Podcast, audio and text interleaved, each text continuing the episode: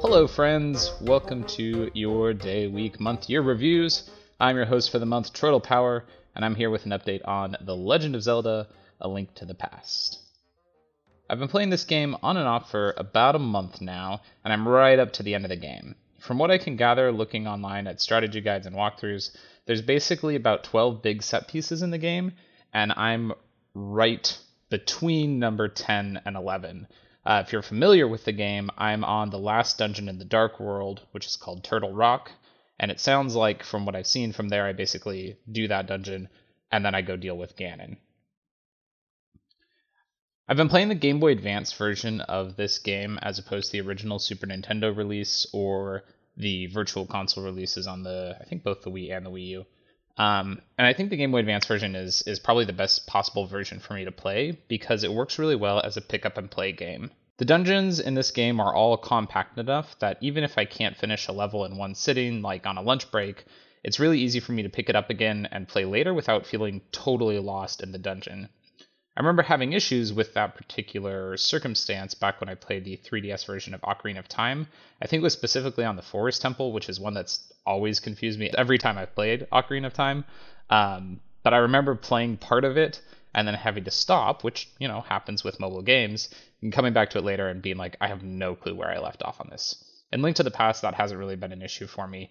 Everything is compact and cohesive enough that I don't really forget what I was doing. I have drawn a lot of comparisons to Ocarina of Time as I've been playing this game, and I think there's a couple of reasons for that. The first is that Ocarina of Time is still one of my favorite video games. Majora's Mask is probably more a favorite, but I think I've played more of Ocarina of Time, so it's one that I've just spent a lot of time playing and thinking about. But on top of that, there's a lot of structural similarities between Ocarina of Time and the Super Nintendo Zelda game that I've been playing. The actual way that the game works, where you start out in an overworld with a couple of dungeons that you can go to, and then once you complete those, you get transported into a different format of the same world where everything's just a little bit askew and you have to go through another set of dungeons in that alternate world. Feels very similar. In Ocarina of Time, it's based on time travel, whereas in this one, it's based on this idea of the Light World and the Dark World, but functionally it kind of serves the same purpose, to give you two different worlds to interact with. And it has this similar function of things that you do in one world can impact things that happen in another world. There's a lot of really cool interplay that happens between the Light World and the Dark World in A Link to the Past. I'll actually give you a specific circumstance of that a little bit later on here. The biggest downside for me so far of A Link to the Past has been that I just really don't feel inclined to explore the world of Hyrule presented in this game. I think the biggest reason for this is that as soon as you start out in both worlds, it gives you the markers on the map of exactly where you need to go to get to each dungeon. Or, I guess specifically, where the entrances to each dungeon are. Again, I'll talk about how the entrance being marked doesn't always mean you know how to get there in a little bit here. Connects to that other story that I just teased about the Light and Dark World. But because you have the entrances marked, I don't really feel inclined to explore as I'm trying to get to them. I compared this before to Breath of the Wild, where you have the Guardian Beast marked on the map, but I explored a ton in Breath of the Wild. And I think the difference there is that the world was so much bigger that I had time to get sidetracked on my way to a dungeon. Whereas with A Link to the Past, while I'm sure it was impressive at the time, playing it today, the world doesn't really feel that big. It doesn't take very long to run from one side of the world to the other. So when I finish one dungeon and have marked on my map clearly where the entrance to the next dungeon is, I don't really have time to get sidetracked between point A and point B. So I usually end up just going straight to point B without doing any exploration in between. It's kind of a shame because there's a lot of detail that's put into the world, and exploring the world when I've done it has been really gratifying. But because the entrance to the next dungeon is marked, it feels like the game's pushing me towards a critical path, and that makes it feel like I'm wasting time when I explore. So whenever I get the urge to, or when the game pushes me to go explore, I'm more likely to use a guide to tell me where to go rather than going and doing it myself.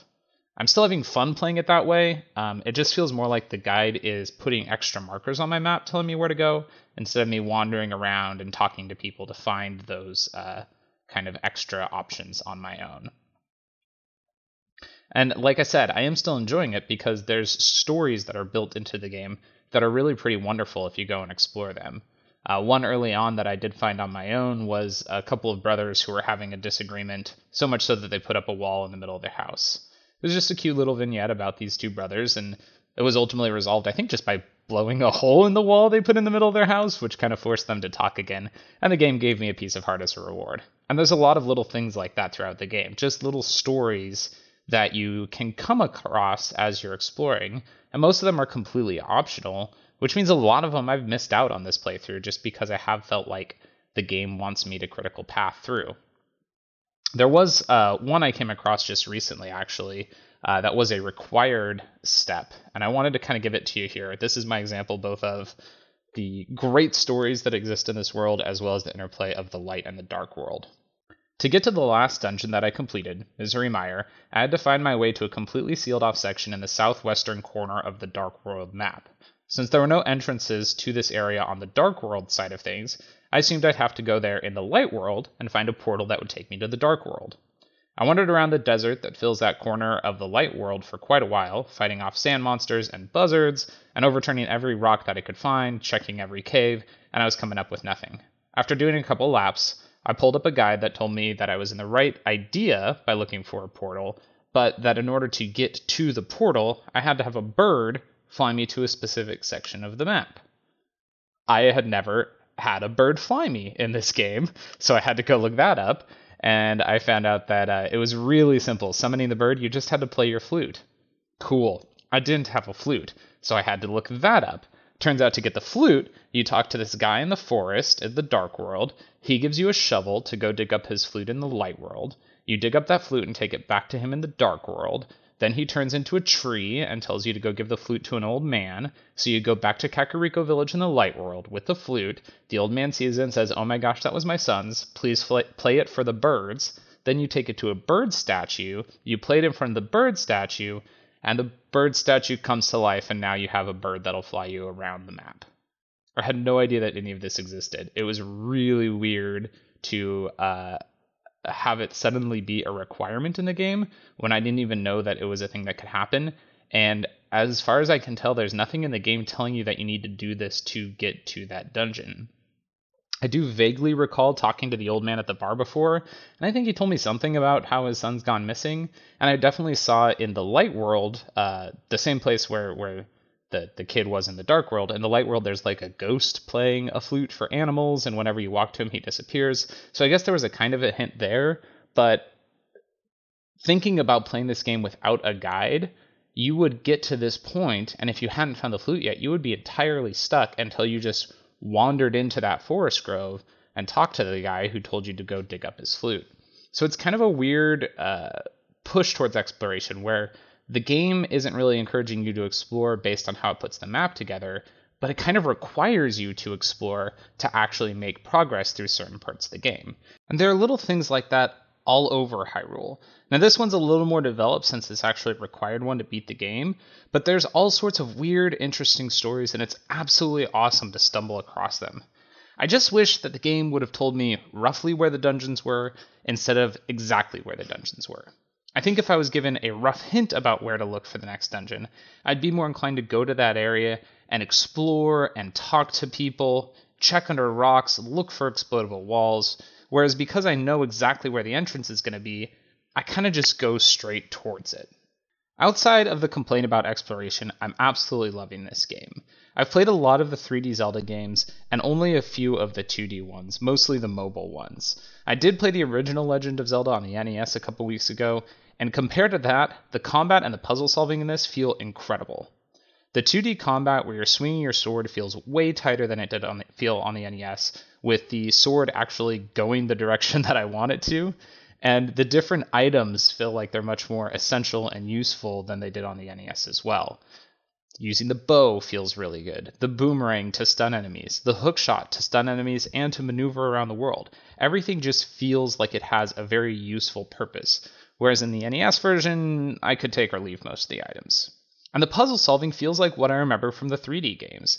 In the NES one, most of the puzzle solving involved finding a block that you could push, or finding a cave wall to blow up that there was zero indication could be blown up. Most of the time I felt like the game just wanted me to guess for hours until I found where I needed to go, which caused me to need to use a guide within the dungeons really, really frequently.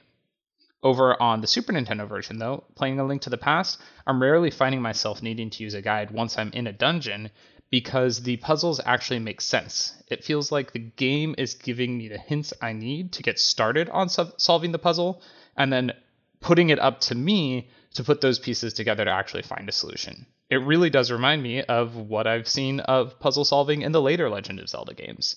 I know that the series really did start on the original Nintendo with The Legend of Zelda, but based on what I love about the Legend of Zelda series, it seems like this game is actually like the focal point for the origin of most of those ideas.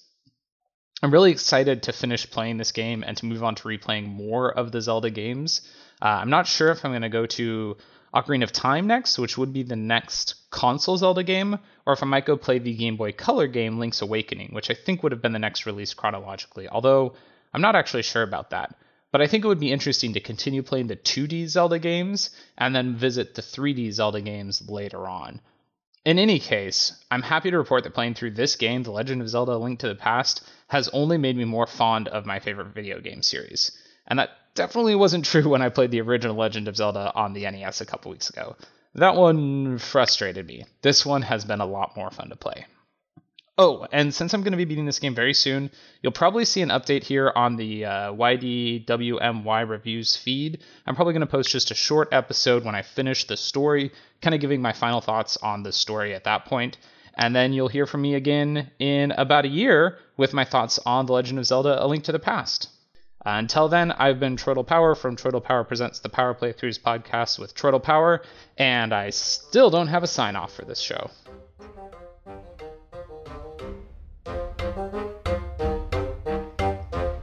Oh, and don't forget to check out the other reviews going on YDWMY Reviews.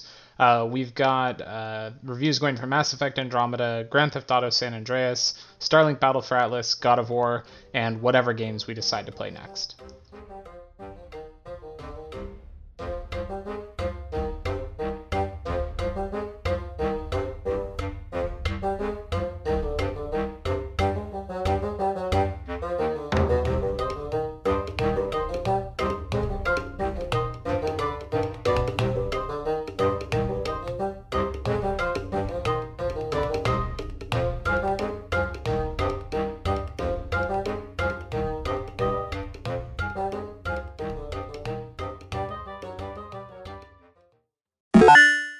Hey guys, Tyler hopping in here to remind you that your day, week, month, year reviews is now on its own podcast feed. So this is going to be the last Troy episode that'll be hosted on the We Can Make This Work (Probably) feed. So if you're enjoying it, make sure you head over to YDWMY Reviews. That's what you need to search for in your favorite podcast app. And there's already some exclusive content over there that you can't find on the feed you're listening to now, like Arjuna reviewing Grand Theft Auto San Andreas, so make sure you check that out. Thanks.